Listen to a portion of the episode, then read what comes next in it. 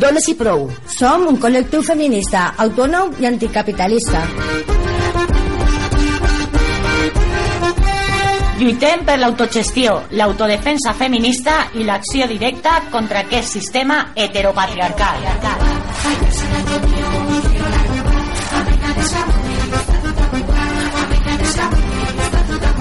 Tots els divendres, a les 7 i mitja de la vesprada, ocupem les zones de Ràdio Malva per crear un espai de reflexió feminista actiu i combatiu. combatiu.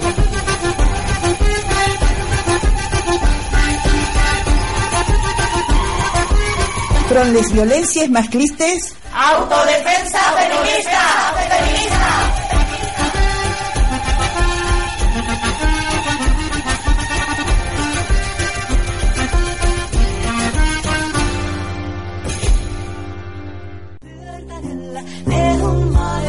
Misteerin magian, kuutan kultaisen kupista, opealta hohtavaisen lennille.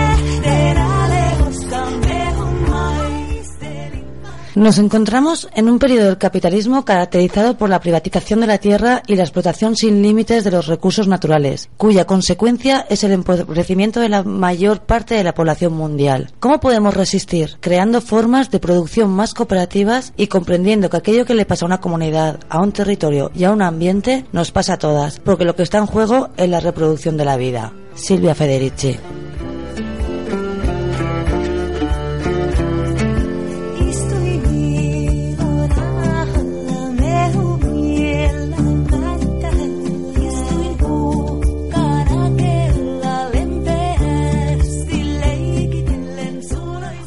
Hola, buenas tardes y bienvenidas. Estamos aquí, mujeres, brujas, trans, putas, racializadas, bolleras, migrantes.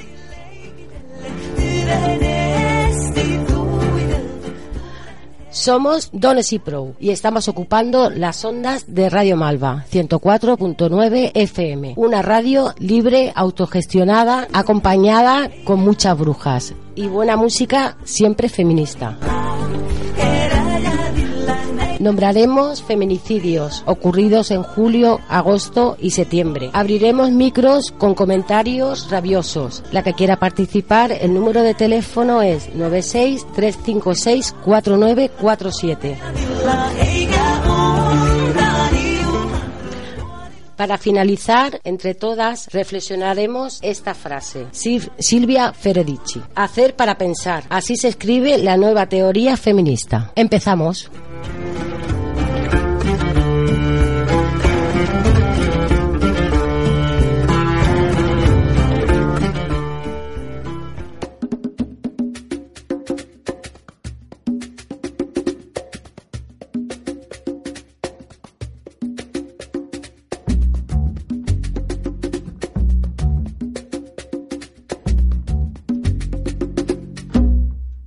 Yo no sé lo que me pasa para la gente de mi casa, que me he echado a perder.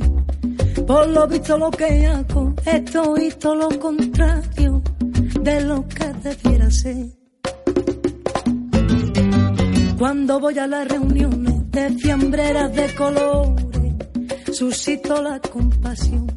Y entre charlas de recetas, mis amigas me comentan que se me pasa arroz, que si guapa, que si lista, que me voy a poner muy vista cuando voy a entrar en razón. Pero no saben que yo soy suspiro que en el aire va flotando, que se escapa de las manos y a la suerte de los vientos voy navegando.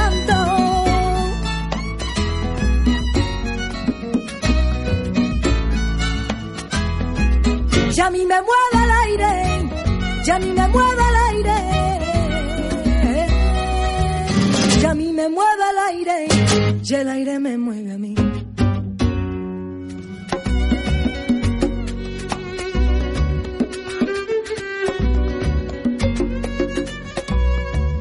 No me merece la pena que por santa ni por buena se me dé la bendición. Hago lo que se me antoja y me aburro si me tocan. Siempre la misma canción, que si hago, si no hago, que si entro, que si salgo. siempre el mismo culebrón. Pero no saben que yo soy suspiro que en el aire va flotando, que se escapa de las manos y a la suerte de los vientos voy navegando.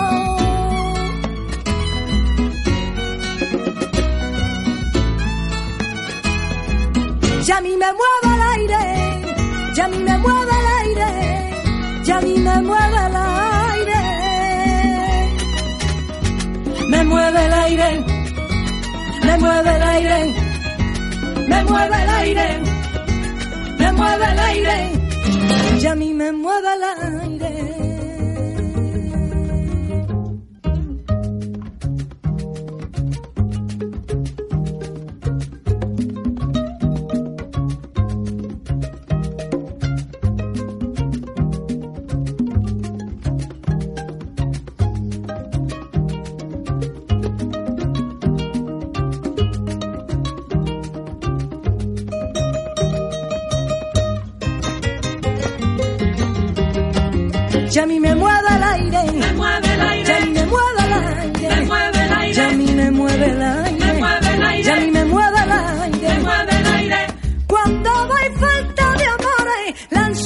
Discreción un guiño, pongo boca de piñón y me sobran los cariños. Ya a mí, a mí, a mí, me mueve el aire. Ya a mí, a mí, a mí, me mueve el aire. Ya a mí, a mí, a mí, me mueve el aire. Ya a mí, a mí, a mí, me mueve el aire. No le temo ni al rencor, ni a la envidia, ni al temor, las ganas de dejar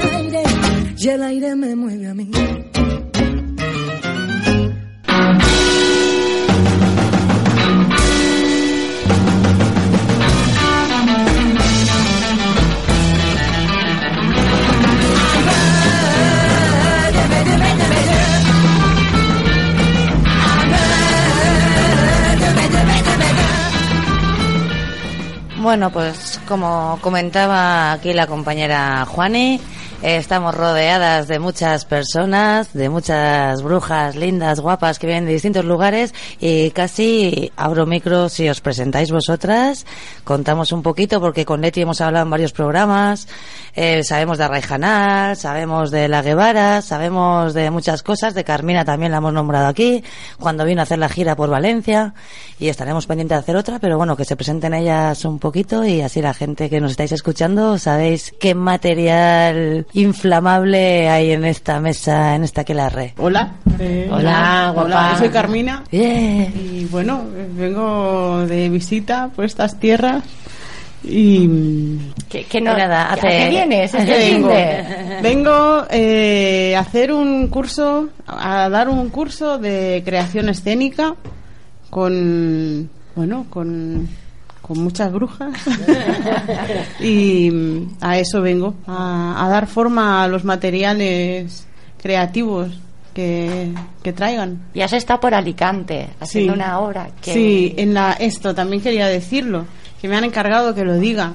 La plaza, en la plaza de la Montañeta, el grupo de 15M tiene, está ahí, tiene presencia desde hace mucho tiempo y, y tiene mucha fuerza. Y estuve actuando allí, en la calle, y mm, fue, la verdad es que fue difícil, pues siempre he estado en sitios cerrados, pero muy, muy potente. Eh, eh, era la primera vez que lo hacías en la calle. en la calle, sí. Qué bueno. Y, y nada, y son una gente muy, muy con mucha fuerza, ¿eh? Los que Te has venido allí. como emocionada, ¿no? Sí, sí, sí. Alicante es Alicante. sí, sí. Y bueno, cuéntanos un poquito de qué va la obra también, porque como queremos volver a hacer una girilla por Valencia, así a la gente que le suene esto de los rostros del silencio, a quién va dirigido. Pues Los restos del silencio es una obra sobre la memoria histórica, es una investigación sobre mi familia y, y la pongo en el escenario. Y, y eso, habla sobre cómo nos está influyendo todavía en el presente, todavía hoy, las consecuencias de la guerra civil. Y eso, reflexiono sobre eso. Y hay que verla, hay que verla para Sí. poder entender todo es lo que- que supone esto. La- hemos tenido la oportunidad de verla y es muy emocionante y vale, que, me- que es, que es preciosa, una, una obra muy bonita, muy bonita. No hay que perdérsela, ¿no? A mí me gusta también después el, el rato que dejo para que el público hable, que es súper interesante y son clases de historia viva, así que quien venga.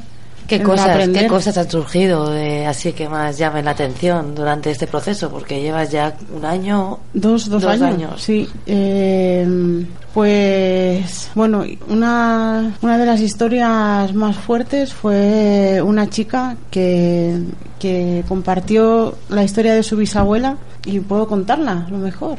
Sí. Sí. Pues, eh, bueno, sus amigos no sabían esta historia y parece ser que su bisabuela pasó las montañas eh, estando embarazada con un crío pequeño de dos años y había dejado otro chiquillo en el pueblo. Bueno, pues eh, ella empezó a andar por las montañas y se puso de parto. eh, era invierno y había nieve y para que no la descubrieran, pues de mucho, mucho dolor para tomar la decisión decidió dejar al bebé en la montaña porque si oían el, el lloro vendrían a, bu- a buscarnos a todos. Y empezó a caminar, pero al cabo de unos metros dio la vuelta y cogió al chiquillo y dijo, venga, me voy, nos vamos todos. Y lograron llegar a Francia donde les esperaba su marido. Pero vamos, fue uno de los testimonios más, Duro. más fuertes que recuerdo. Nada, así un montón de testimonios. Yo he llorado y he visto a mucha gente llorar con tu obra. También a nuestro querido Mapuche, ¿no? Que decía Sí. que, que ha sido, ¿no? De la historia de mi pueblo, devastada y, y bueno, y como, como una forma de acabar con la memoria es acabar con, con la historia y, y con los pueblos, ¿no? La forma de acabar con los pueblos quería decir es acabar con la memoria y con la historia. El orden de los factores sí altera el producto. Pues ahí estamos, recordando. y bueno, ahora damos un salto geográfico de Barcelona a Málaga. Esas malagueñas ahí. que tienen un programa de radio, aunque no lo parezca porque no están diciendo nada. De adopción, malagueña de adopción, que venimos de la sucursal de Dones y Pro ahí en Málaga. Estamos ahí solo aprendiendo. Y nada, pues ahí hemos venido a, a compartir aprendizajes con Carmina, que también fuimos ahí unas mm, absorbidas por su piececilla teatral y entonces quisimos quisimos sacarle la sangre y, y aprender todo sobre ese proceso creativo que le había llevado a hacer una pieza de ese tipo, ¿no? Que pudimos compartir en Málaga también con ella. Y aquí estamos para, para que los lenguajes artísticos nos acompañen en, nuestra acción social. Y, y yo soy Meli y pues, vengo con la Leti. yo, pues bueno, es que me quedo yo muy corta. Mira que no estaba nerviosa ni nada, ¿eh? Pero ya sí. Y bueno, pues eso, pues aquí a compartir con vosotras las compis, los enredos que haga falta, todas las veces que podamos intercambiar, pues eso que nos llevamos luego cada una y yo encantada de estar aquí. Muy contenta. Porque aquí donde la veis tan modositas, yo las. Mira, eh, lleva una camiseta de Salvema Raijanal y me recuerda a la Leti navegando por ese mar lleno de escombros y montañas de arena, diciendo qué bonita está mi playa de Raijanal. Eh, entonces, contarnos un poco como. Bueno, el tema de Raijanal, ya hemos visto a Raijanal devastado. Pues sí, eh, la verdad es que por desgracia el gigante es muy grande y, y se nos está, bueno, pues llevamos cinco meses de lucha en, en la última playa, digamos, natural de Málaga. Eh, amenazada con la construcción de una gran academia de fútbol. una palabra muy importante, es fútbol. Entonces, bueno, como el fútbol es tan importante, pues nada, las, pa- los aves, las aves migratorias, las dunas embrionarias, todo eso se va al carajo. Y el alcalde de Málaga, pues ha decidido, así por un día se levantó y dice voy a regalarle los terrenos de Arraijaná al jeque del Málaga porque él seguro que tiene un gran proyecto para ese lugar. Y nada, pues se lo ha regalado por, por 75 años y nosotras llevamos, pues, aparte de vecinas de la, de la zona que llevan años luchando para que eso no se construya, pues desde hace cinco meses que empezaron a caer las primeras víctimas arbóreas, empezó un campamento y una gran movilización en Málaga para salvar el paraje, pero bueno, pues poquito a poco la gente también se ha ido cansando y, lo que hacemos es persistir, persistir y vandalearles mucho la obra para que no puedan conseguir su propósito. No se lo vamos a permitir. Algo. que hacemos un llamamiento a las internacionales de todos los territorios mm, de Andalucía, del País Valencià, de les parts, para todas las viajeras, viajantes, mochileras, furgoneteras, de- con una perspectiva ecologista, a que vengan a pasarse aquí a la playa unas vacaciones activistas, que nos hace falta refuerzo externo, la verdad y que estaremos encantadas de acompañarles en esta defensa reagustera del dulce resistencia en la playa de Arraijanal. Arraijanal nos salva. Y bueno, hay también mucho más. Eh, Leti, que estás en constante amenaza y no sé si estás ya acostumbrada a vivir así, ¿sabes? Con una espada detrás siempre, con un petardo en el culo, que se diría en Valencia. Adrenalina, estamos enganchados a la adrenalina.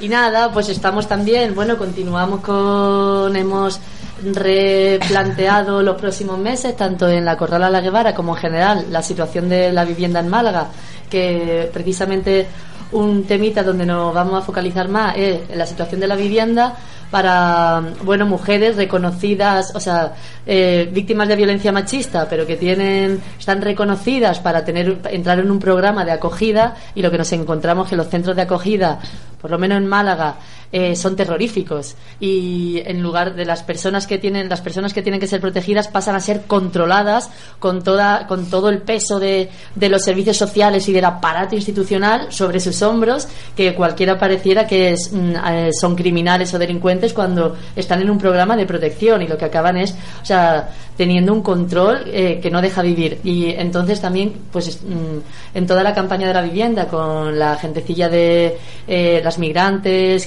con bienvenidas refu- refugiadas etcétera uno de los temas que, más relación estamos haciendo es, es en esto, es denunciar y hacer red con las personas que, están sufriendo no solo la, situación terrible de la que vienen, sino, sino también todo el aparato terrorífico este institucional. Y, y bueno, mucha campaña de la vivienda, en la Corrala La Guevara, pues justo en la, en la vivienda donde eh, pues estamos viviendo nosotras, Meli ahora no vive, pero ha estado viviendo allí, ahora vivimos con otra compa, Marta, pues estamos esperando también una sentencia espeluznante y a ver qué capacidad de respuesta tenemos para no morirnos y no acabar en la calle.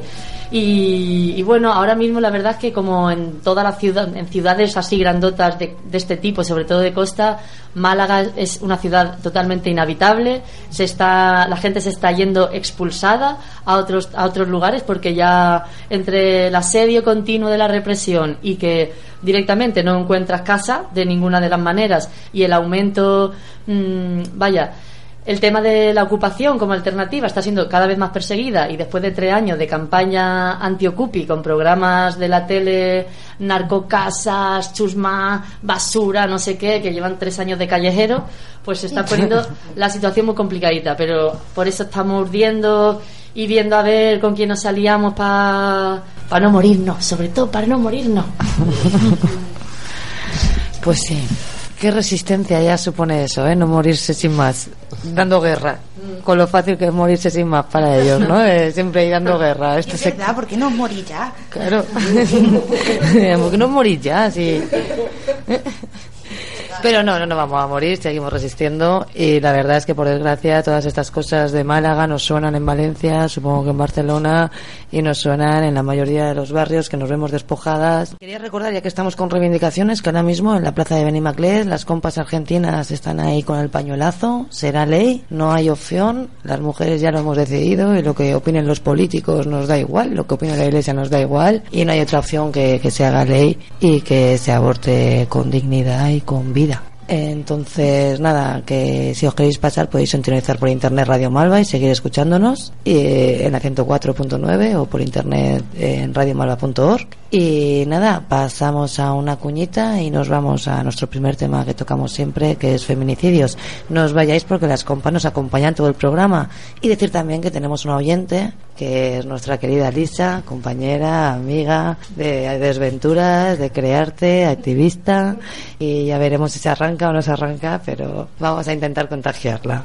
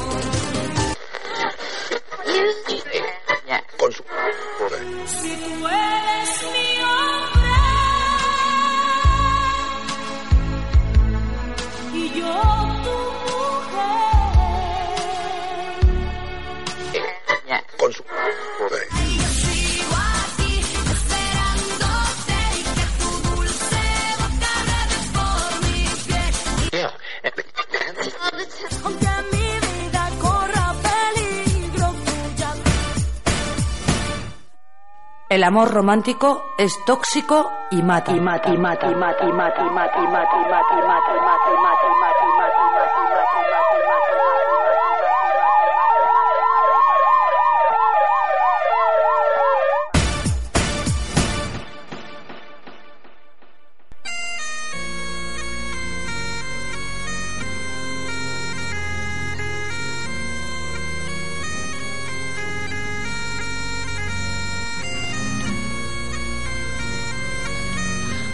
Como tenemos costumbre, eh, llega el momento para nosotras muy doloroso y es el, el hacer mención de todas estas mujeres que, que han sido víctimas de, de la violencia machista en su máximo extremo que es el feminicidio. Eh, resulta que en lo que llevamos de año ya van 77 las mujeres que han sido asesinadas en manos de hombres. En julio hubieron 9 asesinadas, en agosto 8 y en septiembre vamos ya con 14. Y estos son sus nombres. Marta.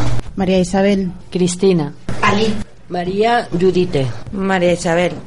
Maripaz. Leire. Estela. Nombre y apellidos no conocidos. María Dolores. Eva. Jessica. Yo Esther. Nombre y apellidos no conocidos. Sara. Nuria. Maguet. Paula. Nombre y apellidos no conocidos. Carmen. Nombre y apellidos no conocidos. María. Nombre y apellidos no conocidos. Miranda. Paula. Martina. Nerea. Nombre y apellidos no conocidos.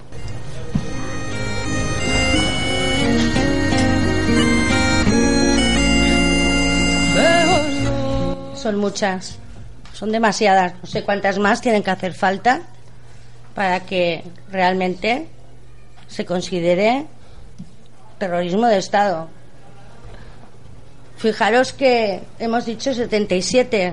Esas son las que han llegado al límite, pero no llega ni a ser un porcentaje de, las violencias que se están viviendo todas las mujeres dentro de su hogar, las violencias que estamos viviendo de clase, de género, de raza, de xenofobia, la violencia militar. O sea, estamos rodeadas de violencia y y, siempre somos las mujeres las que las que estamos ahí en, pues en el pagándolo ¿no? en el ojo de- del patriarcado que va de la mano de- del capitalismo ¿no? y, y se aprovecha de, de nuestra condición ¿no? con esto del invento del género ¿no? Eh, esto nos hace preguntarnos qué, tipo de sociedad estamos construyendo porque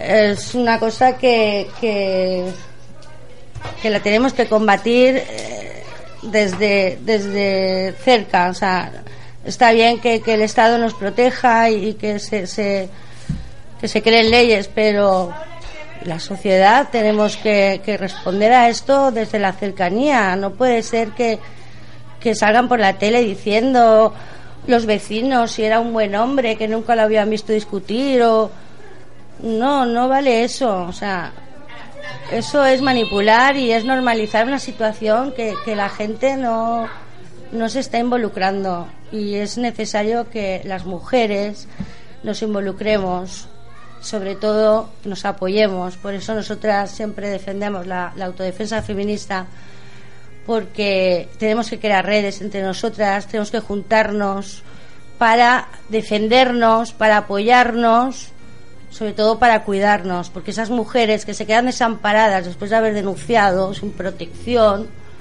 pues necesitan de las que tienen al lado y, y creo que es algo que tenemos que responsabilizarnos todas y, y a ver qué más, porque es que me emociono y no quiero ya decir tacos.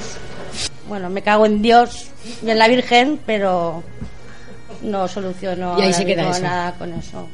Pero las violencias de verdad que están estructuralmente, que al final esto es una punta, una punta visible, más o menos, porque luego la justicia sigue dejando en manos de maltratadores a hijos, que hoy, bueno, esta semana mataron dos niños, asesinaron dos niños en Castellón, eh, dos- a cargo de su padre. Eh, y bueno, al final, como ellos que creo que ha resumido todo muy bien, estamos nosotros para organizarnos. Estas cosas que veo en el Facebook de si me ves por la calle, cógeme la mano, hay que hacer la realidad y vamos un poco con el título, ¿no? Hacer para pensar. Yo creo que sí, que decimos muy a la ligera, Dino, denuncia, eh, no lo aguantes, pero luego las consecuencias las sufre sola y, y hay que tener una red que realmente haga posible que las mujeres puedan decir no y sentirse seguras. Yo la verdad es que personalmente lo que mm, la experiencia que estoy viviendo ahora mismo es, es fuerte y además dices con- como yo una persona que estás peleando, que estás en la calle y luego te encuentras una situación como esta, ¿no? De una amiga que que le ha ocurrido, que le han maltratado, que le han humillado y estás ahí con ella y la facilidad es cara a la ley, cara a todo es muy duro, es muy duro. Hasta que a lo mejor no lo vives, no, no lo ves, es como todo, ¿no? Y, y es jodido, hablando mal y claro, ¿no? Y si no tienes personas alrededor que te apoyen, es difícil tirar para adelante. Ya apoyando a esa persona es difícil, pues sin apoyo al final pues acaban como ellos quieren. La maté porque era mía, ¿sabes? Es así de triste y duro, ¿no? Es que es así. Yo quería hablar de esto. Ayer hablábamos la ISP y yo de sobre la historia de cómo lo íbamos a enfocar esta vez, porque al no hacer el programa en directo han sido muchos asesinatos. Y hablamos de un enfoque que escuchamos en. Bueno, yo escuché en la radio que era curioso porque era. Muchas veces decimos lo de. Si, si fueran. ¿Cuántos asesinatos hemos dicho, perdón? 77. 77 asesinatos de hombres, pero este comentario era más curioso porque encima lo hacía por clase, porque decía, si hubieran sido 77 futbolistas, no, no se investigaría, ¿verdad? ¿No? 77 mm, periodistas. Y no dirían, eh, ha fallecido, dirían, lo han matado. ¿Sabes? Entonces, Sí, como el, El caso como de la el otro mujer. día en Antena 3 cuando dijeron la noticia de, de que la había matado delante de sus, do- de sus dos hijas, creo que era en- no me acuerdo dónde era, pero lo contaron así, presuntamente y tal, y a la siguiente noticia una mujer Ha matado. mata ha matado. Ha matado. O sea, en ese caso directamente la mujer había matado al marido. O sea, es que, ¿eh? yo digo, es que fue descarado, o sea, yo me doy cuenta, pero la gente no se da cuenta y le va llegando y, y, y, y no, no reaccionamos. Yo creo que los medios de comunicación son cómplices, igual que el Estado. porque- Y al final todas. ay, perdón, No, no. micro. Al final todas creo que somos cómplices de alguna manera, porque como tú bien decías al principio es la punta del iceberg. Hasta que llega la punta iceberg del asesinato pasamos por normal muchísimas violencias, y por habituales y por normalizadas. Y vemos que un tío dice, "Eh, esta es una puta, me la follo, tal, no sé qué, y lo vemos tan normal, vemos que hacen gracias, que la gente sale con las denuncias falsas, con tal, y que todo esto se dice con mucha impunidad. El otro día en el taller de autodefensa que hicimos, había gente que era profesora que decía, es que esto en el colegio, vamos, oyes a profesores y a profesoras hablando y es para tirarte de los pelos. Entonces, no sé, ¿qué queremos? Nos- nosotras ahora estamos viviendo una situación así como bastante cercana eh, con la que precisamente o sea no estamos sabiendo muy bien cómo, cómo actuar porque es una, una gentecita una parejita que son el papá se ha puesto malo entonces está lleva en el hospital mucho tiempo entonces una parejita de 17 18 años pues han quedado viviendo solas en la casa y se está produciendo una situación de incremento de también de violencia y es como claro cuanto más le eh, primero verbal ya muy malos modos también muy mutua no el eh, no la situación de privilegio pero como que en unos meses se ha notado mucho cambio en la muchacha por ejemplo que venía como súper inocente y ya como y, y y es como que tenemos relación con ella y claro nos ofrecemos pero notamos que cuanto más notamos que, que, se aleja, ¿no? Como para esconder, para no contar y estamos ahora mismo que no estamos sabiendo muy bien cómo reaccionar porque teníamos una relación muy buena, pero como ella nos ha contado, eh, sabe que sabemos, entonces para como están en esa rela- relación de dependencia tan fuerte ahora mismo, pues ella también ha- opta por ir alejándose porque sabe que sabemos. Y, y ahora mismo es como, y el otro día ya se dio episodio de mm, por parte de él, pero no te metas en nuestra, en nuestra vida y estamos ahora mismo en una situación que, pues eso, que cuesta, ¿no? El tema de la red, de, de ese acompañamiento sin que, sin, sin romper, sino que simplemente estar ahí para que ella, pero vaya, lo comento también porque es que se- nos está sobrepasando un poco y no estamos sabiendo muy bien cómo más que estar ahí, pero no estamos sabiendo cómo hacer ese acompañamiento para no romper, para que ella no rompa relación completamente, vaya. También eso me espeluzna los jovencitos que son, que es que empezaron hace mucho y tiempo y es que son en gente tan pequeñita ver ya el nivel de violencia, de malas de, de maltratarse como de un matrimonio de 80 años, vaya, eh, y, y se hace como mucho más mucho más aberrante todavía en gente tan pequeñita, todavía con los ojos redonditos, ¿no? Y con brillo, no sé. Y también la situación que están viviendo seguramente es muy opresiva para ellos, ¿sabes? Aparte de las violencias, para ellos la situación seguro que es muy violenta, ¿no? Con su padre. Claro, es que parte de situación de exclusión total, situación de enfermedad eh, donde las donde no donde no se están poniendo al servicio los recursos, que ningún recurso, vaya. Y, y- y todo eso, claro, eso acentúa un montón más cuando cuando no tienen que estar tan pendientes del padre que está enfermo y tal, pues se pegan una idea y se van a la playa, pero también de la casa al hospital, del hospital a la casa, de la casa al hospital, del hospital a la casa, gente tan jovencita con esas cargas y, y- y bueno, en fin. Tienen trabajo. Que tra- tra- Ves, tra- ves, eso es. Hombre, tra- no paran de cuidar al padre, claro, pero Claro. la cosa es que les paguen o tengan algún tipo de ayuda a la dependencia, que es lo que habían solicitado, pero eso era así como así un espejismo lejano, ¿no? De, eso de antes, eso de antes. A mí, a mí lo que me, lo que pienso es como, cómo enseñamos a los, a los, ¿Cómo educamos a los niños? chiquillos y a las chiquillas, sí. Como que yo me doy cuenta que muchas veces eh, repito algunos patrones porque no los tengo detectados en mí. Eh, una cosa muy simple a la hora de recoger la mesa, a la hora de, de barrer, a la hora de hacer faenas en la casa, soy eh, como que me atrevo mucho más a decirlo a, la- a las niñas y a los niños soy como más tolerante eh, bueno, eh, o como que tengo que darles más argumentos, más justificaciones para que acaben recogiendo la mesa. Y a veces, eh, pues bueno, pues se lo acabo pidiendo a ella, por ejemplo, porque ella, no sé, está, estamos como más habituadas nosotras. Y, y en eso, y en eso que me puedo dar cuenta y evitarlo, pues imagínate la cantidad de cosas que no me doy cuenta y que estoy repitiendo, ¿no? De, bueno, de aceptar una desigualdad en nosotras y lo repetimos, lo repetimos en, los en los críos. Entonces, bueno, para la siguiente generación, para construir una sociedad, pues, a ver, ¿no? ¿Qué es lo que estamos enseñando y cómo queremos, eh, qué valores queremos enseñar?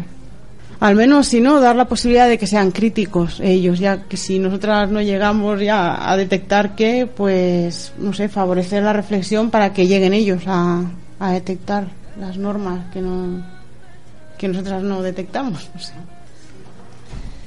Yo el otro día eh, me puse con mis sobrinos a ver una película y digo, ah, vamos a ver Indiana Jones. Y, y claro, estoy viendo la película y cuando ya una reflexiona sobre estas cosas te das cuenta de que tu vida tiene un antes y un después. Y que hay cosas que ya no puedes ver igual como veías antes, ni ver las, ni ver las películas a gusto, ni escuchas la música tranquila, ya todo un infierno. Entonces, cuando estábamos viendo Indiana Jones, y claro, yo, estaba re- revolviéndome en la silla diciendo, mierda, tío, qué bien lo que le he puesto. ¿Cómo soy capaz de poner esto? Y me dice, me dice, Tati, ¿qué, ¿por qué a la chica la tratan como una cosa? Ella es una cosa, ya mi, mi, mi sobrino tiene ocho años, ¿vale? Me dice, ella, a ella la tratan diferente, ¿no? Digo, ya, hijo, ya, yo es que esto son películas antiguas, las cosas no son así. Pero ya no sabía ni cómo volver, ¿sabes? Y, y otra cosa que me había acordado es que eh, el otro día me crucé con un vecino, a mí me gusta mucho hablar con las personas mayores. Y yo las saludo siempre a los vecinos, a las vecinas, me, me encanta, ¿no? Y, y me dice, me dice, ¿tú vives en el, en el bloque? ¿Eres nueva, no? Digo, sí, llevo poquito tiempo. Me dice, pues te cuidas y te van a secuestrar. no, y era como, eso es un piropo. Totalmente era un piropo. Y era como rollo de, ahí me van a, a secuestrar, gracias. Y claro, me quedé con la cara ahí partida. Mm. Sí. Pues bueno, yo quería acabar un poco con un mensaje así más positivo, ¿no? De, de que la rebeldía se contagia y que cada vez hay más mujeres organizadas o más mujeres poniendo límites, encontrándose con otras, eh, pasando de las rivalidades y viendo puntos comunes y, y bueno, yo creo que después del 8 de marzo sí que a lo mejor bueno, que el 8 de marzo fue una visibilización de todo lo que se lleva años gestando y, lo que te rondaré, ¿no? A ver, el resultado de la visibilización, hay mucho trabajo interno que no se ve. Y, yo creo que, que, bueno, aunque no nos acompañen a lo mejor los medios de desinformación, sí que estamos ahí nosotras para denunciarlo o hacerlo visible de alguna manera. Y ya está, yo soy, bueno, sí, positiva por un lado y por otro no, hay que ser realista. A mí el hecho de que se hable, de que podamos hablar de esto, eso es muy importante, porque entonces construyes, construyes sociedad, ¿no? Hablando. Pues yo quería decir una posi... Ay, no, che, es que era negativo, nada. Sí. pues bueno, finalizamos ya y nos... Tenemos la cuña de... y tenemos la cuñada de final de sección que también creo que os va a encantar. Ante la duda, ¡Tú, la viuda! ¡Autodefensa feminista!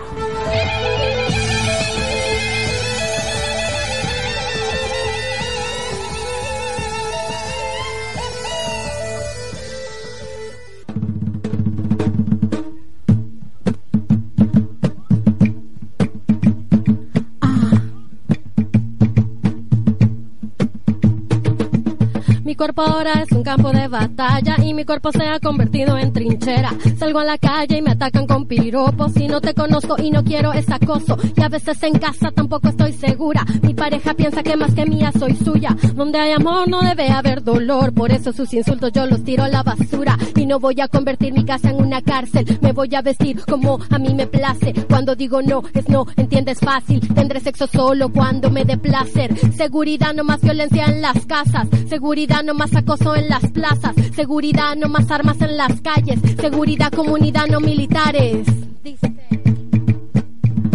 Ah. Ni encerradas ni con miedos. Quiero vivir, no sobrevivir, salir a la calle y sentir que no tengo que defenderme, que tus palabras no pueden ofenderme y que tus armas no pueden atacarme. Quiero construir un país que me permita reír, soñar, cantar, bailar, vivir ni encerrada ni con miedos.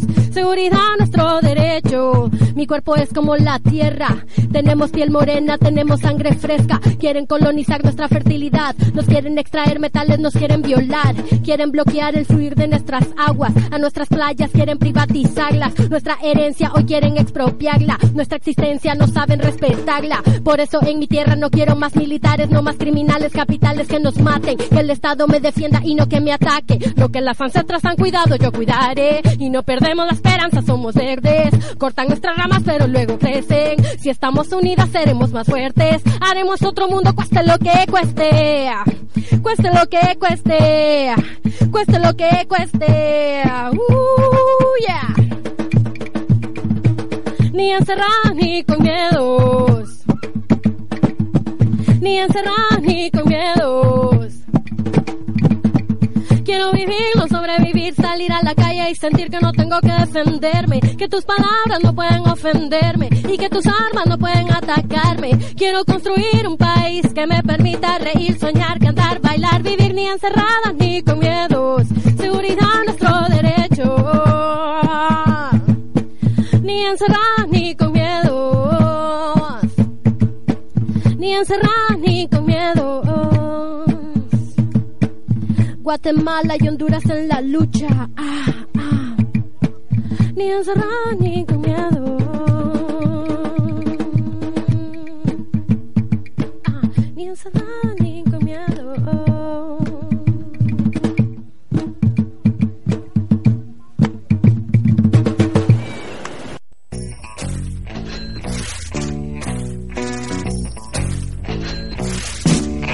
Radio Malva es una emisora de comunicación alternativa, horizontal, no comercial y autogestionada. No recibimos ayuda de ningún tipo. Ayúdanos a mejorar con tu apoyo económico. Tienes toda la información en radiomalva.org.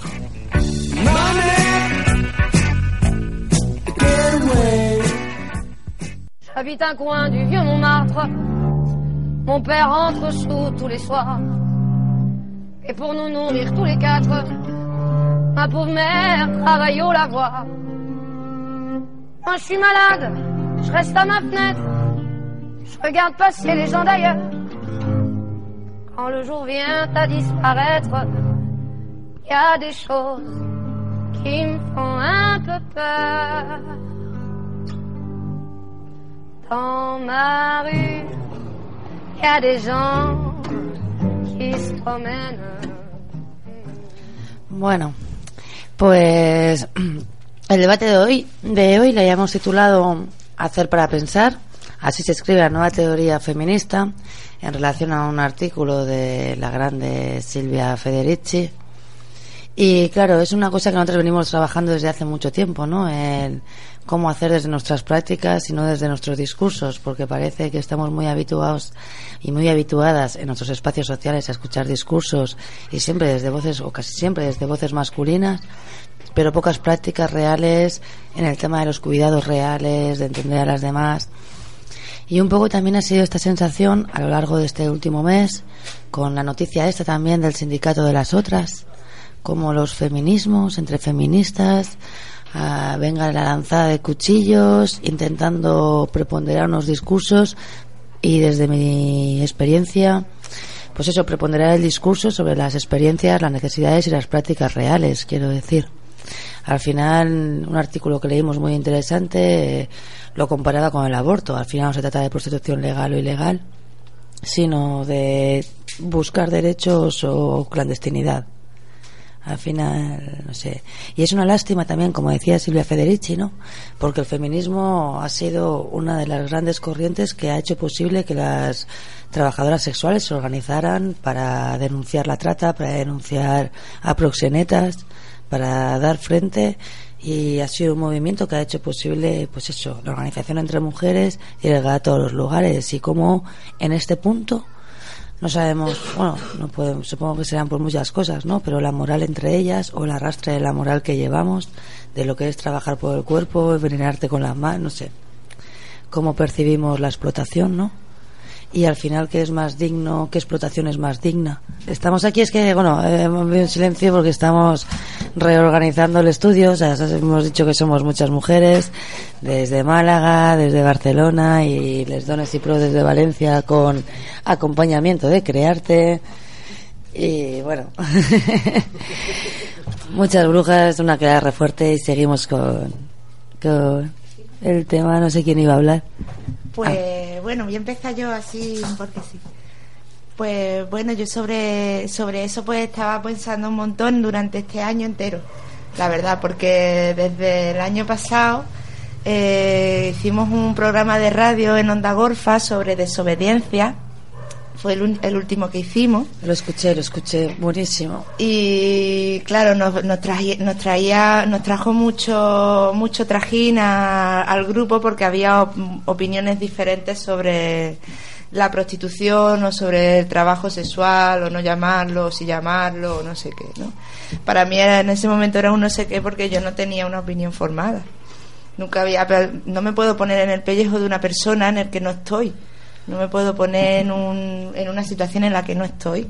Entonces me parecía súper vital y básico sentarnos con, con María José, que viene, venía de prostitutas, colectivos de prostitutas de Sevilla, que ha de los, vaya, de, de, de los primeros grupos que ha salido para, para pedir derechos por el trabajo sexual.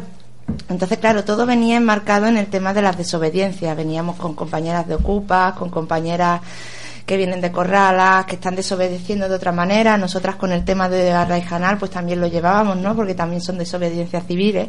Y entonces, claro, María José empezó su discurso diciendo es que las putas desobedecemos desde que nos levantamos por la mañana, ya estamos desobedeciendo. Y, y bueno, pues en el, en el grupo pues tuvimos ese, ese rifirrafe, digamos, de compañeras que no pensaban que eso tenía que entrar en ese marco. Entonces, desde ese momento yo estoy pensando, porque nunca me había, nunca podía permitirme una, digamos, una opinión recia, puesto que no tenía nadie cercano que, que me pudiera contar esas experiencias. Entonces, ¿cómo voy a opinar yo, voy, cómo voy a tener yo una opinión firme? Entonces, pues vivo, yo personalmente vivo todo este rifirrafe con un poquillo de indignación. Porque pienso que independientemente de lo que cada una quiera para el mundo, lo importante es que las voces hablen. Y si las voces hablan, pues vamos a escucharlas que mínimo, ¿no? Esa es mi opinión. Ahora abolir, pues yo aboliría todo, todo lo aboliría yo. Pero ¿por dónde empezamos? Esa es mi, mi opinión. Así a mí me gustó una opinión que, que de una mujer que habló en, en la escuela libertaria en Málaga, que, que ella era del colectivo de prostitutas y a mí me, me, me flaseó. Me, es que me, me abrió la mente porque dije, vale, ahora lo entiendo. Porque decía que el tema que, estaba, que se estaba discutiendo era si, si la prostitución legal o la prostitución no legal eh, o sea, el tema de si la prostitución era moral o no moral, entrando, entrando en esos términos. Pero claro, nadie se plantea si un banquero tiene un oficio eh, eh, correcto moralmente o no. Simplemente tiene unos derechos laborales, o un barrendero, o, cualquier. Sin embargo, las prostitutas, la sociedad opina sobre, sobre si es moral o no es moral su trabajo. Entonces, lo que ella decía es que eh, la discusión no tenía que ser esa, sino que tenía que ser eh, derechos laborales y punto. Y luego que cada uno opinara si era moral o no moral. Pero es, un trabajo que existe y por tanto necesitan derechos laborales. Y que la, la otra discusión es de la filosofía y del campo de, no sé, de los patios de vecinos, pero no de, del mundo legal. Y a mí me ha posicionado bastante. Me gustó mucho su intervención. Es que toda persona yo creo que tiene que tener un derecho. ¿no? Todas las personas tienen que tener un derecho. Porque cuando hablamos de la prostitución, si no se tiene derecho, ¿qué pasa? Que se le puede matar, se le puede violar, se le puede maltratar, puede desaparecer, podemos hacer lo que, les dé- lo que nos dé la gana con ellas. ¿no? Porque como no tienen derecho a nada, no son personas. Mm. No, ya partimos de ahí, ¿no? A mí me lava la sangre también el, los relatos de, de Mario José de prostitutas de Sevilla. eh, cómo se tenían que esconder, o sea, cómo no podían participar de espacios de Día contra las violencias machistas eh, y todo el mundo ante los asesinatos, todas las feministas, concentración, o el 8M. Y, y cómo ellas quedaban excluidas y tenían que ir con susto, con vergüenza, perfil bajo, cuando ellas eran las, o sea, son de los colectivos más vulnerados que están sufriendo la violencia machista, asesinadas en silencio eh, y, violencia brutal, ¿no? Continuamente la exposición en las calle, la exposición en la calle, eh, continuamente expuestas y, vulnerables. Y cómo en este 8 de marzo, gracias a la relación con un CSOA, bueno, la Rebo, que un centro social de, de Sevilla que era no mixto y donde ellas participaban de esta asamblea y fueron acogidas, como era el primer 8 de marzo, que lo contaban con un orgullo y una emoción, que era el primer 8 de marzo donde habían podido salir con la manifestación del 8 de marzo sin, sin ser, eh, em, vaya, sin ser ahí como marginadas, estigmatizadas o lo que sea, ¿no?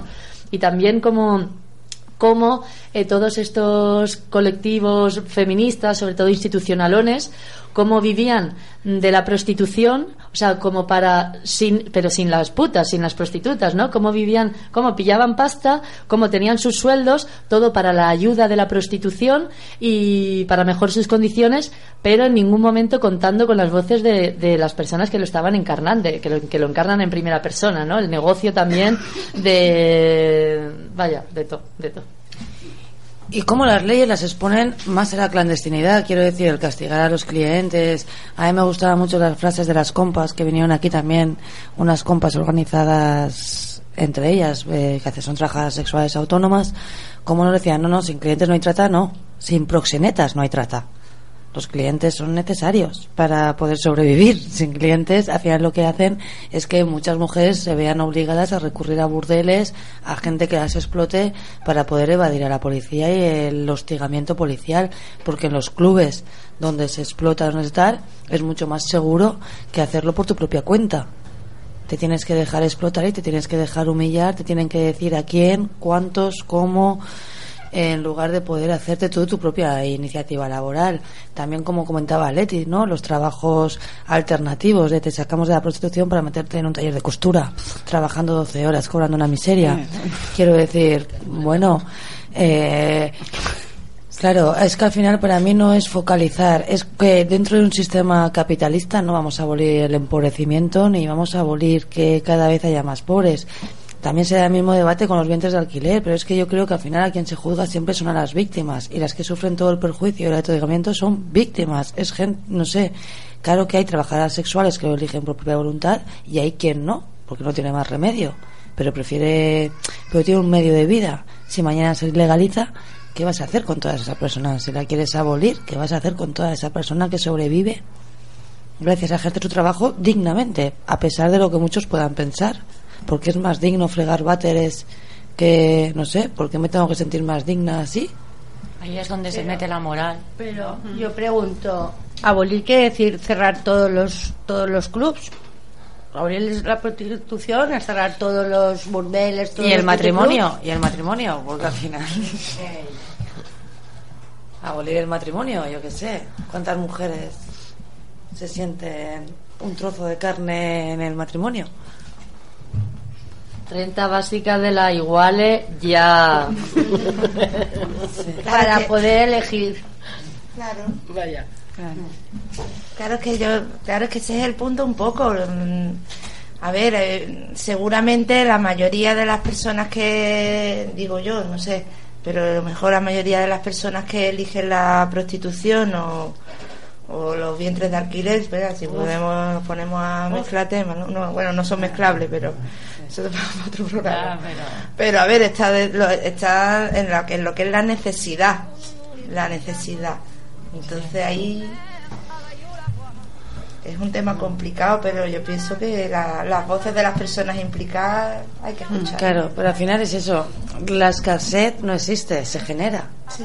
Quiero decir, no, no es que exista la escasez. Recursos hay, igual que hay personas, igual que hay ríos, igual que tal. Lo que la, la escasez se genera, se produce. Entonces, claro que está mal que tú te veas forzada a prostituirte, a fregar váteres o a trabajar en un trabajo que no te aporta nada en tu vida, nada más que agachar la cabeza e ir todos los días lamentando vivir para ir a trabajar. Claro que no te aporta nada. No sé, renta básica, desiguales ya. Hay que, Sí. mm, hay que ser persona, como decía Juani, toda persona tiene un derecho y el derecho no te lo puede garantizar el acceso al trabajo porque cada vez hay menos trabajo y más precario. Entonces, y dinero hay, bienes hay, ¿no? Porque lo estamos viendo, la ostentosidad diariamente de los futbolistas, de los políticos, quiero decir, estamos viendo una ostentosidad que no es un cochecito para ir a trabajar. Estamos viendo 12 coches para que se traslade el monarca. ¿Sabes? No sé, ostentosidad hay. Hay programas de la tele dedicados a la gente famosa y a la ostentosidad que tiene y vamos a dejar de mirar y vamos a dejar de hacer y, y empezar a hacer, lo digo porque a lo mejor tiene mucho que ver con el título del, del programa. El miedo va a cambiar de bando. Si queréis ponemos una musiquita y seguimos reflexionando en torno a estas cositas.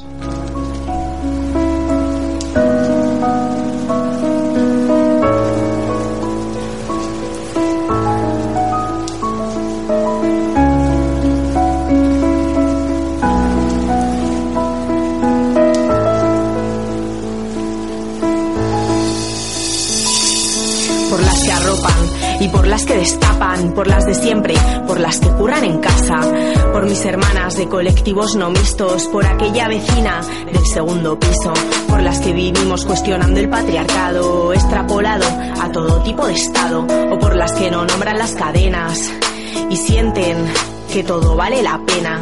Nosotras decimos que valga la alegría, que el macho dinamite y nos envuelva la valía, que no estamos solas en esta batalla y aunque te sorprenda, nuestra paciencia estalla por todas las putas que son cuestionadas, por las que salimos desmaquilladas, por destruir el miedo que pasamos por las noches y por las que huimos de vuestros reproches. Las de la autotortura, del espejo al váter, por no responder al canon de escaparate. Que bien se lo monta el patriarcado, ¿eh? Nos educan destructivas para no hablar de asesinatos. A las que fueron violadas y lo contaron, las que lo silenciaron por miedo a cuestionarios, por esa impuesta heterosexualidad, por huir de la etiqueta y de su normalidad. Por Cis, por Lee, por Tuxi, por Lucrecia, por las compas que están entre rejas luchando contra el sistema. Todos a una, muchas vidas en juego, ganaremos la partida. Somos invencibles si nos unimos fuerte, ya se encarga el sistema de intentarnos inertes, por las que escapamos del maltrato y las que piden ayuda desde el anonimato, por quienes nos masturbamos a escondidas y ante preguntas optamos por la evasiva, por las que presumen de celulitis y fueron criticadas por subir fotos al Twitter, por las de pechos grandes, joder y pequeños, por decidir si nos quitamos los pelos, por las calientapollas que sudaron de su amigo y por las que se culpan por lo que han comido, por los trapos sucios que debían lavarse en casa, por las que tienen de aliada a su hermana, por las frases míticas de las que hacemos memes y por esas dos mil compas con las que aprendes, por todas las nombradas y las innumerables, por las que están al lado, también las del pasado, por ellas, por ellas, por todos los procesos, por lo personal y nuestros cuerpos presos.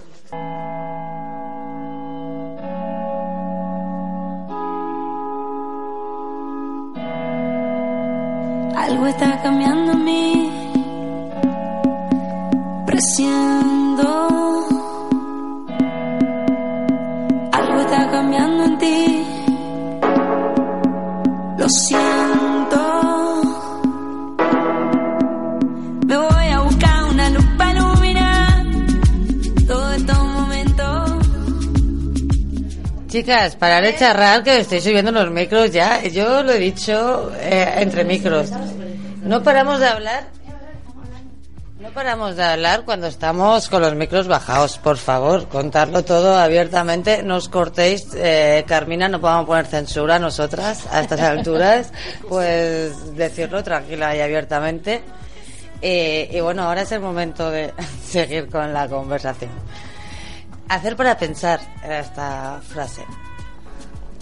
Bueno, es que estábamos hablando de cosas totalmente distintas porque había salido un comentario sobre los vientres de alquiler y no lo queríamos enlazar en un principio, pero luego han apagado, ha empezado la música y hemos seguido hablando. Leti, te has quedado diciendo cosicas y en el sentido de eh,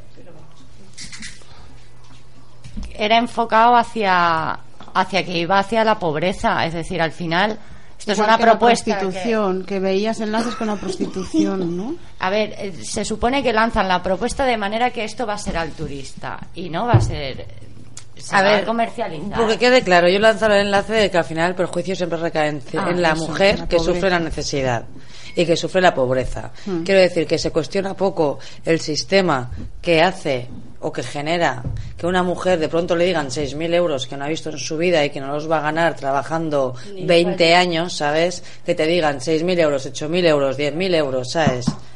que te pongan eso ahí cuando tienes una situación de que no sabes qué vas a comer esta noche, que no sabes qué vas a comer mañana, te dicen 10.000 euros, tienes dos hijos, tres hijos más, yo qué sé. Nadie plantea eso y siempre se juicia a la persona que lo hace, pero tanto en la prostitución como tal, siempre el perjuicio recae sobre quien al final se busca la vida como puede. Ya lo que tenemos que decir, eh, claro que son temas muy distintos y no quería enlazarlos de otra manera. Yo no sé cuánto deben. eh, lanzo una pregunta, pero como podemos hablar libremente, claro, claro. digo que no sé cuánto deben pagar por un vientre de alquiler, pero 6.000 seguro que no. ¿Sabes? O sea, que no sé qué, qué familias pueden permitirse pagar un vientre de alquiler. ¿Sabes? Muchas, ¿Sí? muchas. Y yo también enlazaría un poco con el tema de la moral de la iglesia. Quiero decir, el tema de las adopciones está súper limitado, lo gestiona siempre Mm. la iglesia, que yo no niego que quien quiera tal, pero joder, la adopción puede ser una, una opción y no lo es, no porque no hayan niños, por desgracia hay niñas que estén en orfanatos, o sea que estando en orfanatos rentan dinero a empresas privadas que gestionan orfanatos. Eh, ¿sabes? Si son conflictivos, las familias no los quieren. Y encima lo gestiona la iglesia que busca familias heterosexuales eh, de determinada manera. Yo tengo una compañera, los dos trabajando, una compañera que trabajaba conmigo, y no le dejaron adoptar porque podría ser madre natural. Y ella decía, hostia, si lo tengo como última opción, sí. Si lo tengo como primera, no. ¿Por qué? ¿Sabes? Pues porque lo gestionaba la iglesia. Quiero decir que hay que tocar otras cosas al final, porque creo que al final siempre se condena a las mujeres pobres. A mí, o sea, que, me- es que me.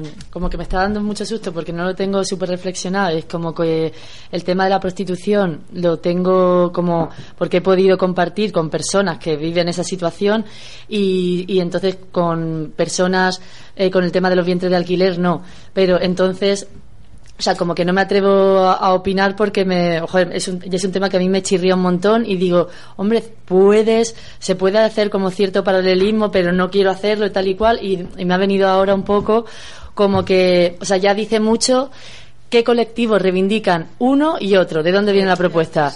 El colectivo de empobrecida eh, primera persona que están reivindicando sus derechos y aquí, por lo menos en el Estado español, no hay un colectivo de madres de alquiler reivindicando sus derechos, porque sino que viene desde el poder, desde arriba, desde políticos, hombres, eh, heterosexuales, no sé cuánto, eh, con privilegios que están queriendo eh, abrir mercado del que sacar ahí, del que poder tenerse un niño los que no puedan o tal, o incluso sin costes para el cuerpo, para las pijas o lo que sea, eh, alquilando a una pobre. Entonces, mm, sin saber mucho, eso ya me da una clave, ¿no? De dónde viene una propuesta y de dónde viene otra. A mí el hecho en sí Oye, me me parece una aberración, el hecho en sí, Mm. porque, no sé, esa de machaque al cuerpo y tal, a mí me pero creo que siempre se juzga a las pobres, ¿sabes? Que siempre se pone ahí en el punto de mira a la gente que lo hace y no, como tú dices, a la gente que está promoviendo estas demandas. Al final, tú no miras a no sé qué famoso y dices, vaya asco de tío, vaya mierda. Dices, no, mira lo que moderno, que se, ¿sabes? Se alquila un vientre. Y está como quedándose entre la sociedad, gracias a la gente famosa que son referentes, que lo hacen como algo natural, que se van a mes, se van a Estados Unidos o se van a no sé dónde. a- no sé, como algo muy chico, como ponerse votos, pues.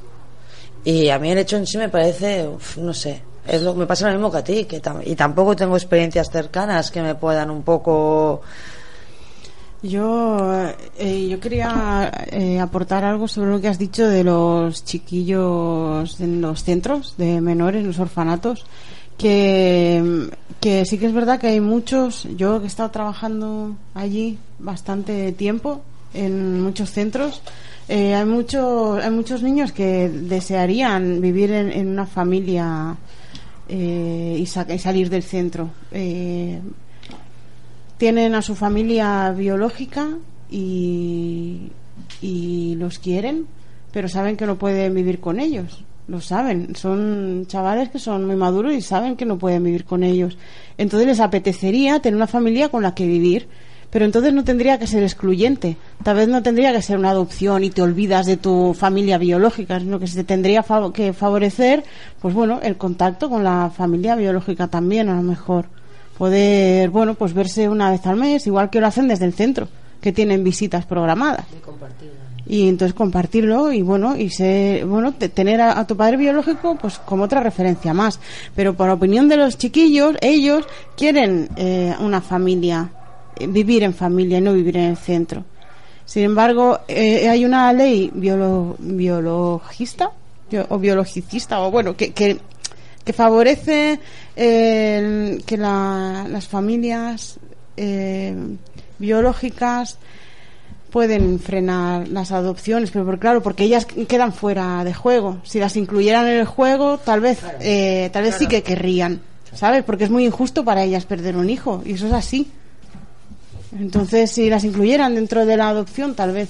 Pero sabiendo la opinión de, de las chiquillas y los chiquillos, ellos querrían vivir en una casa para ellos solos, con un papá y una mamá para ellos solos, sin, sin olvidar a los suyos. A mí me estás recordando que, bueno, en la Escuela de Trabajo Social, esta, el primer encuentro de trabajo social crítico y transformador que fue en Zaragoza, eh, salió Jesús Salido hablando del tema, bueno, de una asociación que estaba, que es Asprodeme, por los derechos de los menores, y la cantidad de familias que le están siendo retiradas los menores por pobres. No porque no puedan. Y las familias acogedoras reciben una paga que bien se la podrían dar a los padres para que pudieran hacer frente y tener porque al fin y al cabo cuando trabajas con menores extiendes que sus padres sean el mejor referente o el peor pero un niño tiene un, un- una niña tiene un vínculo con su madre o con su padre y quiere estar con ellos aunque sea pobre aunque sea mm, aunque no trabaje ah, no sé eh, es un vínculo que va más allá muchas veces de Sí, y ese dinero que se da a las instituciones, pues tal vez se podría aportar a las familias para que tuvieran un apoyo eh, comunitario, un apoyo psicológico, eh, tal vez cierta formación que no sea tan precaria como la que dan eh, así, ¿no? Estos cursos del INEM que, bueno, sino de buena calidad. Todo ese dinero que dan a la institución para que cuiden a los chiquillos podrían ponerlo para que la familia resurgiera, pero parece que no hay interés en eso. para que mal cuiden bajo castigo represión porque al final es así como viven Bueno, nos hemos desviado un poquillo del Sí. tema, pero bueno, eh, también hablamos de los derechos de, de la población empobrecida, ¿no? Que en realidad coincide, ¿no? Los chiquillos que hay en los centros es y de propuestas para hacer, para pensar, quiero decir, a veces hay que escuchar a las menores, a veces hay que escuchar a las familias, a veces hay que escuchar esos testimonios para poder pensar. Que no pues como decía al principio siempre nos basamos en discursos. La el bienestar del menor lo mejor para el menor la retirada de- como si fueran discursos absolutos y no cuestionables y aplicables a todo el mundo por igual cuando luego detrás hay vidas, hay sufrimientos y hay sufrimientos que dejan trastocada a la gente para someterse o para ser vulnerable a cualquier otro tipo de violencia. porque te dejan una mierda y encima estigmatizado y estigmatizada y encima mala madre y encima y ya pues eso si te has fumado un porro si no sé qué si Cuando la pobreza pasa a ser negocio, ahí es el problema. Y eso está institucionalizado. Y, y una frase que, decían, ¿no? Porque hace unos cuantos meses también vi un, programa provientes de alquiler informando, ¿no? Y decían que la que es que la ser madre o ser padre es un derecho. Y eso de dónde se lo han sacado. Y la gente pequeña no tiene derecho a tener su madre o su padre. Como tú naces, a ti te han vendido y tú no, no tienes ningún derecho, ¿no? Como eres pequeña, no, no tienes derecho a nada. Y están ahí los pro vida, ah, no, por la vida, por la vida, pero esto no, ¿qué vida le estás dando a una persona que de entrada no tiene derecho a estar con su Eh, eh, familia porque le han rentado? Es un deseo. O sea, Es que, que que la- un deseo es un quieren que deseo. sea un derecho. Un deseo no es un derecho. Exacto, por eso. Porque es un es deseo la que pueden misma tener. vida que retiraban a las madres durante la dictadura y no dictadura y durante la transición que se las quitaban a las mujeres pobres para dárselo a, lo- a- a las ricas pues la iglesia lo hacía y todavía siguen ahí sin juzgar quiero decir Tal vez ah, también lanzo otro pensamiento. A lo mejor hay madres que, que no quieren cuidar al bebé ¿eh? y que están a gusto entregándolo, puede ser. No tienen obligación de cuidar a, a su bebé, ¿no? Digo yo. Si les buscan una persona que la cuiden, que, que cuiden muy bien a su bebé, Y es que encima lo peor es que ese argumento me parece hasta entendible, en el sentido de vivir la crianza sola. Si tú vives una crianza sola, sin nadie que te acompañe para compaginar, que es una mentira esto de, de cómo lo llama el sistema, eh, tiene un nombre, lo de compaginar la vida laboral con la familiar. No sé cómo. Conciliación. Conciliación. La conciliación familiar, que es una mentira y que lo sabemos, porque con 400 euros no vive nadie. Pero no, mujer, si tenemos los puntos. En Málaga tenemos los puntos, que cada seis meses te dan 100 euros por niño. Entonces con eso ya lo tienes tú, la conciliación. Los puntos, los puntos. Todo, el- todo el mundo los conoce. y la comida de la Cruz Roja, que eso alimenta. Claro, quiere, quiere decir que es que no, no puedes, no puedes conciliar tu vida familiar, tu vida laboral y los turnos de la escuela. Eh, pocos trabajos vas a encontrar que tengas que ir a las nueve a dejar al chiquillo, a la una a recogerlo, a las tres o a las cinco y media. Quiere decir, es- no, no existe. Entonces, viviendo la maternidad de una forma individualizada, yo entiendo que muchas mujeres solas se desesperen. Y no porque no quieran a los niños, no porque no quieran tener esa maternidad o porque no quieran, sino porque no tienen capacidad. No pueden, no pueden. Es que es inviable. Es que es inviable. Hay un refrán, ¿no? Que yo creo que a vosotras os habrá caído, igual que me ha caído a mí, lo de que bien estás sin criaturas. Y yo, bueno, es que lo pensé y recapacité, digo, pero el sistema no te ayuda. Es que no, no tienes otra. Y luego, Carmina, de lo que has dicho de que haya, a mí me has dejado ahí pensando esa reflexión de que haya madres que no quieran hacerse cargo de la criatura porque no pueden, por lo que, pero No, por porque- eso o se- porque no quieren. no, porque no quieren, pero ¿tú crees que van a estar pariendo entonces consta- se van a planificar un parto? Mira, yo por No ejemplo conocí conocí a una a una amiga de una familiar que, que ella sentía como la obligación eh, estando casada pues de, dar vida a, a criaturas. Pero la condición que ella puso es que ella no los iba a cuidar. Entonces en su casa tenían eh, dinero suficiente como para poner a, a alguien que los cuidara. Entonces ella parió a dos bebés pero no se encargó de ellos. Les dio así afecto, eh, pero ella no quería cuidar a los niños. Entonces, bueno, cumplió con el deber que ella sentía de dar vida, pero no quería cuidarlos. ¿Y, y quiénes somos nosotros para juzgar nada? no sé. Claro, el caso es que porque esa, esa muchacha que no quería parir en realidad ni tener niño ni nada, se vio en la obligación de... de O a lo mejor, no sé, no sé si quería o no, pero supongo que, que eh, no sé. A lo mejor sí que quería dar vida, pero no quería responsabilizarse de, de cambiar pañales y tenía dinero para pagar a alguien que Pero lo hay hiciera. algunas que no tienen dinero para, para poder hacer eso. Ya no es eso, ¿cómo A nos desprendemos de, de- lo más claro. elemental? Quiero decir que al final la supervivencia es lo más elemental y la capacidad que tenemos para pagar a alguien que haga algo que para mí, yo qué sé, es igual que la comida. Al final nos desprendemos lo más elemental y hacemos lo más inútil. Lo más inútil que es estar frente a una pantalla del ordenador o frente a una pantalla de la tele. Quiero decir, eso lo hacemos y lo más elemental que es cocinar, cuidar nuestra salud, cuidar a, los que, a, a las que tenemos al lado, cuidar, no sé, que es lo más elemental para la supervivencia, lo dejamos de lado. Creo que eso tiene también mucho que ver con el tema de la economía feminista, ¿no? Y dónde ponemos las prioridades, qué es lo más importante. Pero al final, en las sociedades modernas nos hemos acostumbrado que lo menos importante es la tierra, que lo menos importante son las personas y lo compramos y lo vendemos todo porque lo más importante es el dinero. Yo creo que en este hacer para pensar hay que empezar desde las mujeres feministas a vivir con, sin dinero, con el mínimo dinero, a intentar compartir cuidados. Quiero decir, hay que empezar a hacer esto que decimos, me quiero ir al campo a vivir, no. Hay que empezar a construir desde todos los rincones, las ciudades, los barrios, los lugares, cómo queremos vivir, comunitariamente, colectivamente. Si me insultan a mí, nos insultan a todas. No sé, un poco a compartir estas, eh, también estas, estos sistemas preventivos, ¿no? De que el sufrimiento nos hace acabar enfermas y compartirlos por lo menos nos ayuda a no acabar enfermas en una sociedad enferma, que es muy difícil adaptarte si no estás enferma. Sí, sí. Por cierto, en esto de poner la vida en el centro, encuentro en Garaldea, que está en Pinto, cerquita de Madrid, de ecofeminismo, impulsado por Ecologista de Nación. Consulten así las redes. Eh, bueno, no sé si queréis añadir algo más o vamos cerrando el programita, ponemos una musiquita, bueno, o una cuñita, no sé qué iba, la cuñita de socios, ¿no?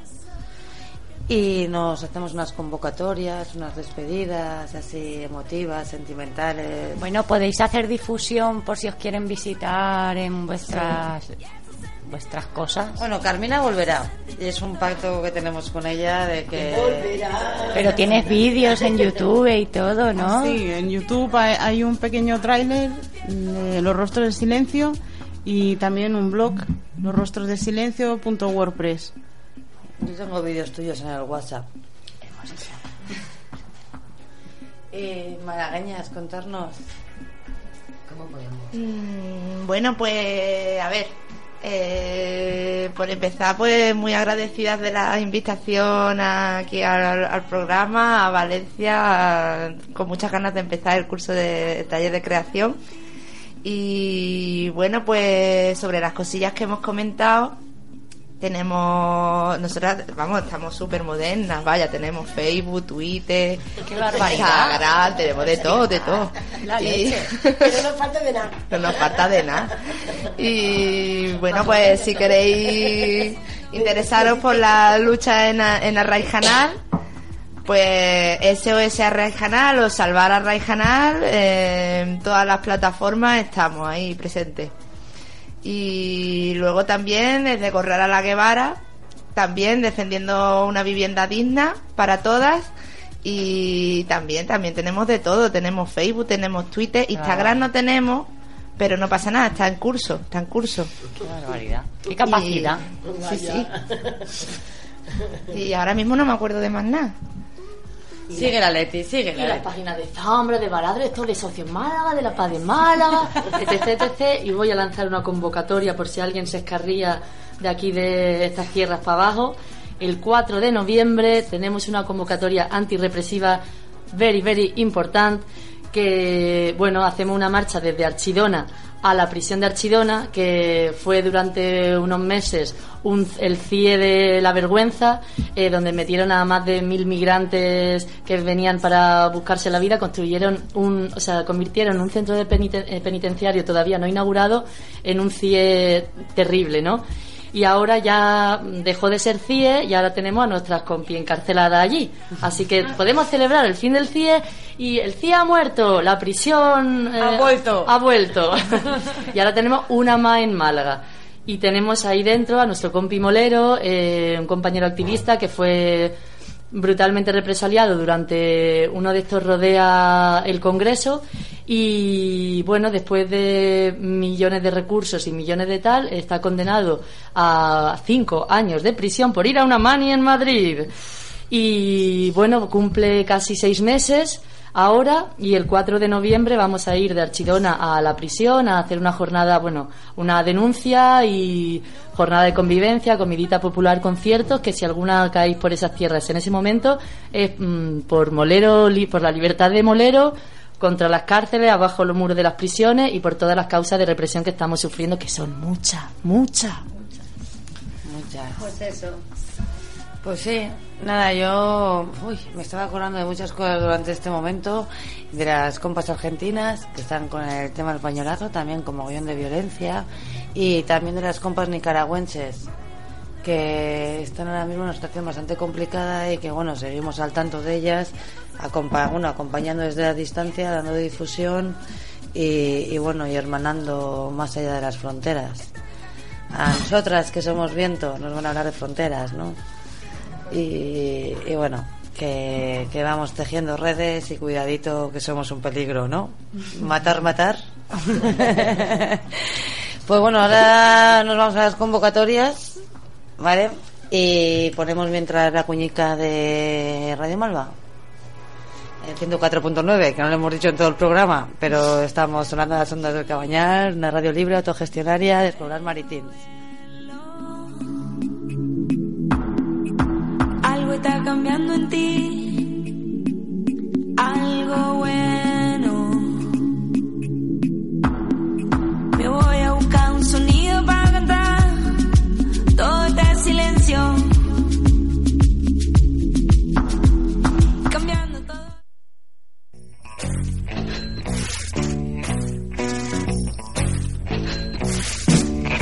Radio Malva es una emisora de comunicación alternativa, horizontal, no comercial y autogestionada. No recibimos ayuda de ningún tipo. Ayúdanos a mejorar con tu apoyo económico. Tienes toda la información en radiomalva.org.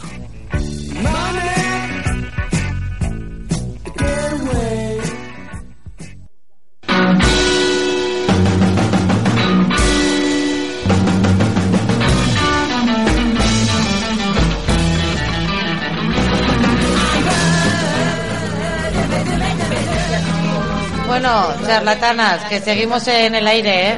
Chicas, hola, estamos en el programa, vamos a acabar ya, no os emocionéis. Ahora tenemos toda la noche para seguir por aquí, por el Cabañal. Nos, encontrar, no- nos reconoceréis fácilmente. Eh, lo podéis imaginar. Esas, mm, ese- Mucha o poca, estamos muy locas. Pero bueno, que pasáramos a las convocatorias y tenemos una gran convocatoria donde casualmente estaremos también nosotras. malagueñas, catalanas, todas incluidas, y la lista de Crearte, que también tengo que hacer un apunto, Crearte Educación Comunitaria, que hemos presentado mal todo el programa, así que borrar de nuevo y Crearte eh, Educación Comunitaria. Eh, bueno, eh, Espe, cuéntanos. Pues nada, que el domingo, ay, esto, el domingo 30 de septiembre, eh, esta radio, la Radio Malva, hacemos una fiesta por la autogestión y, y será todo el día. Empezará a las 12, es en la Cabañal La Horta, que está en la Avenida del Mediterráneo número 37. Y bueno, desde allá haremos emisión en directo, habrán actuaciones musicales, eh, tocarán Buenas Intenciones, Miguel Pérez, Splash y Lily Rain. Habrán lecturas dramatizadas a cargo de Vicente Marco, poesía y microabierto, presentación del cómic el día 3 y con la presentación de las autoras y de la AVM. No sabemos, pero promete, promete y bueno, diversos talleres, diversos talleres de actividades. No, es que aún quedan más cosas. Esto va a ser desde las 12 de la mañana, con actividades infantiles, taller de yoga y bueno, comida. Podéis venir, ahora hay unas paellitas veganas y comidita, cervecita y por la tarde fiesta con música feminista, la música de verdad, a cargo de Dones y Pro. Así es que estáis invitados y invitadas y venir con ganas que, que hace falta para que podamos seguir en las ondas y vosotros disfrutándolo.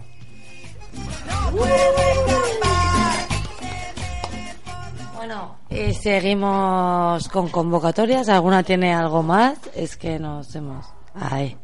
Es que nos está pasando todas las técnicas. No, ah, no, no tenemos una cámara para poder mostrar todos los problemas técnicos que estamos teniendo esta noche, que son muchos y los estamos resolviendo con mucha dignidad y elegancia, aunque no seáis conscientes porque no nos veis. Casi nos ha notado. Pero bueno, eh, eso, eh, hacernos una despedidilla, ¿no, compás? Yo qué sé, queda así un poco aquí hablando de cuidado, está un poquito así de.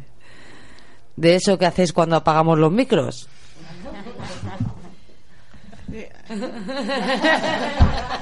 Es que no te se ve, Carmina. Tenemos que poner una cámara, va a ser una de las propuestas que vayan a salir de hacer para que esa pensar. despedida sí es genial, ¿eh? Ay, yo agradecer a las compañeras que estén aquí y bueno, y esperando también con un poco de miedo, ¿sabes? Eso del, del taller del teatro, porque no sé qué puede salir. Fin de semana intenso. Toda tu mierda y todo ahí. Pero bueno, contentilla de que estéis aquí y, y bueno, lo que se genera, que estemos juntas todas también. Yo también muy contenta por la experiencia que estamos viviendo esta tarde y la que me queda este fin de semana, vamos. De- Deseosa, que- deseosa, sí, ¿no? Sí, sí, sí, sí, sí. Yo creo que vamos a aprender entre todas y Carmina nos va a poner ahí orden. que eso va a ser magnífico, vamos, Caos, caos voy a poner. Ay, qué miedo me das. y nada, y a seguir el fin de semana ya contaremos experiencias de lo que vamos a pasar este fin de semana, ¿no? Malagueña, no me digáis que os quedáis sin palabras que no me lo creo. A mí esto me está recordando a, no sé qué nombre le ponen las compis de Feminópolis, pero es como el rasero o como lo que ha sobrado. El que espumado. El espumado, el espumado, el, El espumado. espumado. Pues esto es el espumado. Y a mí se me están quedando así muchas ganillas de un encuentro de radio feminista. ¿Dónde? No lo sé. ¿Cuándo? No lo sé. Pero, pero aquí hay, aquí hay tomate, aquí hay tomate. En Valencia sabéis que eso no lo tomamos en serio. Que esas cosas no las tomamos en serio. Que si lanzan la propuesta nos ponemos a buscar espacios. Y también. Bueno, es que ya yo, yo, yo me he despedido antes casi, no sabía el programa seguía. Pero añadí también que mucho, pues eso, pues darle mucho ánimo y mucha fuerza a la peña de aquí del Cabañal, que es un barrio en, en resistencia y, y que no van a acabar con nuestros barrios porque los vamos a ocupar. Pues sí, agradeceros, compas, que hayáis venido. Vamos a pasar un fin de semana intenso. Y bueno, eh, Lisa, yo espero que antes de acabar el programa por lo menos digas adiós, ¿no?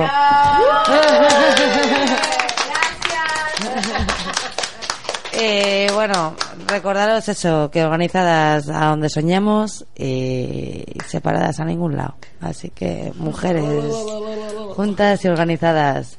Nos vamos con la Sara GB porque ya nos vamos a bailar, a desparramar, ¿no? Ahora ya sí podemos desparramar. Gracias, brujas, y hasta el mes que viene. Ya no salgo más, encierro un perro que suelto para vivir.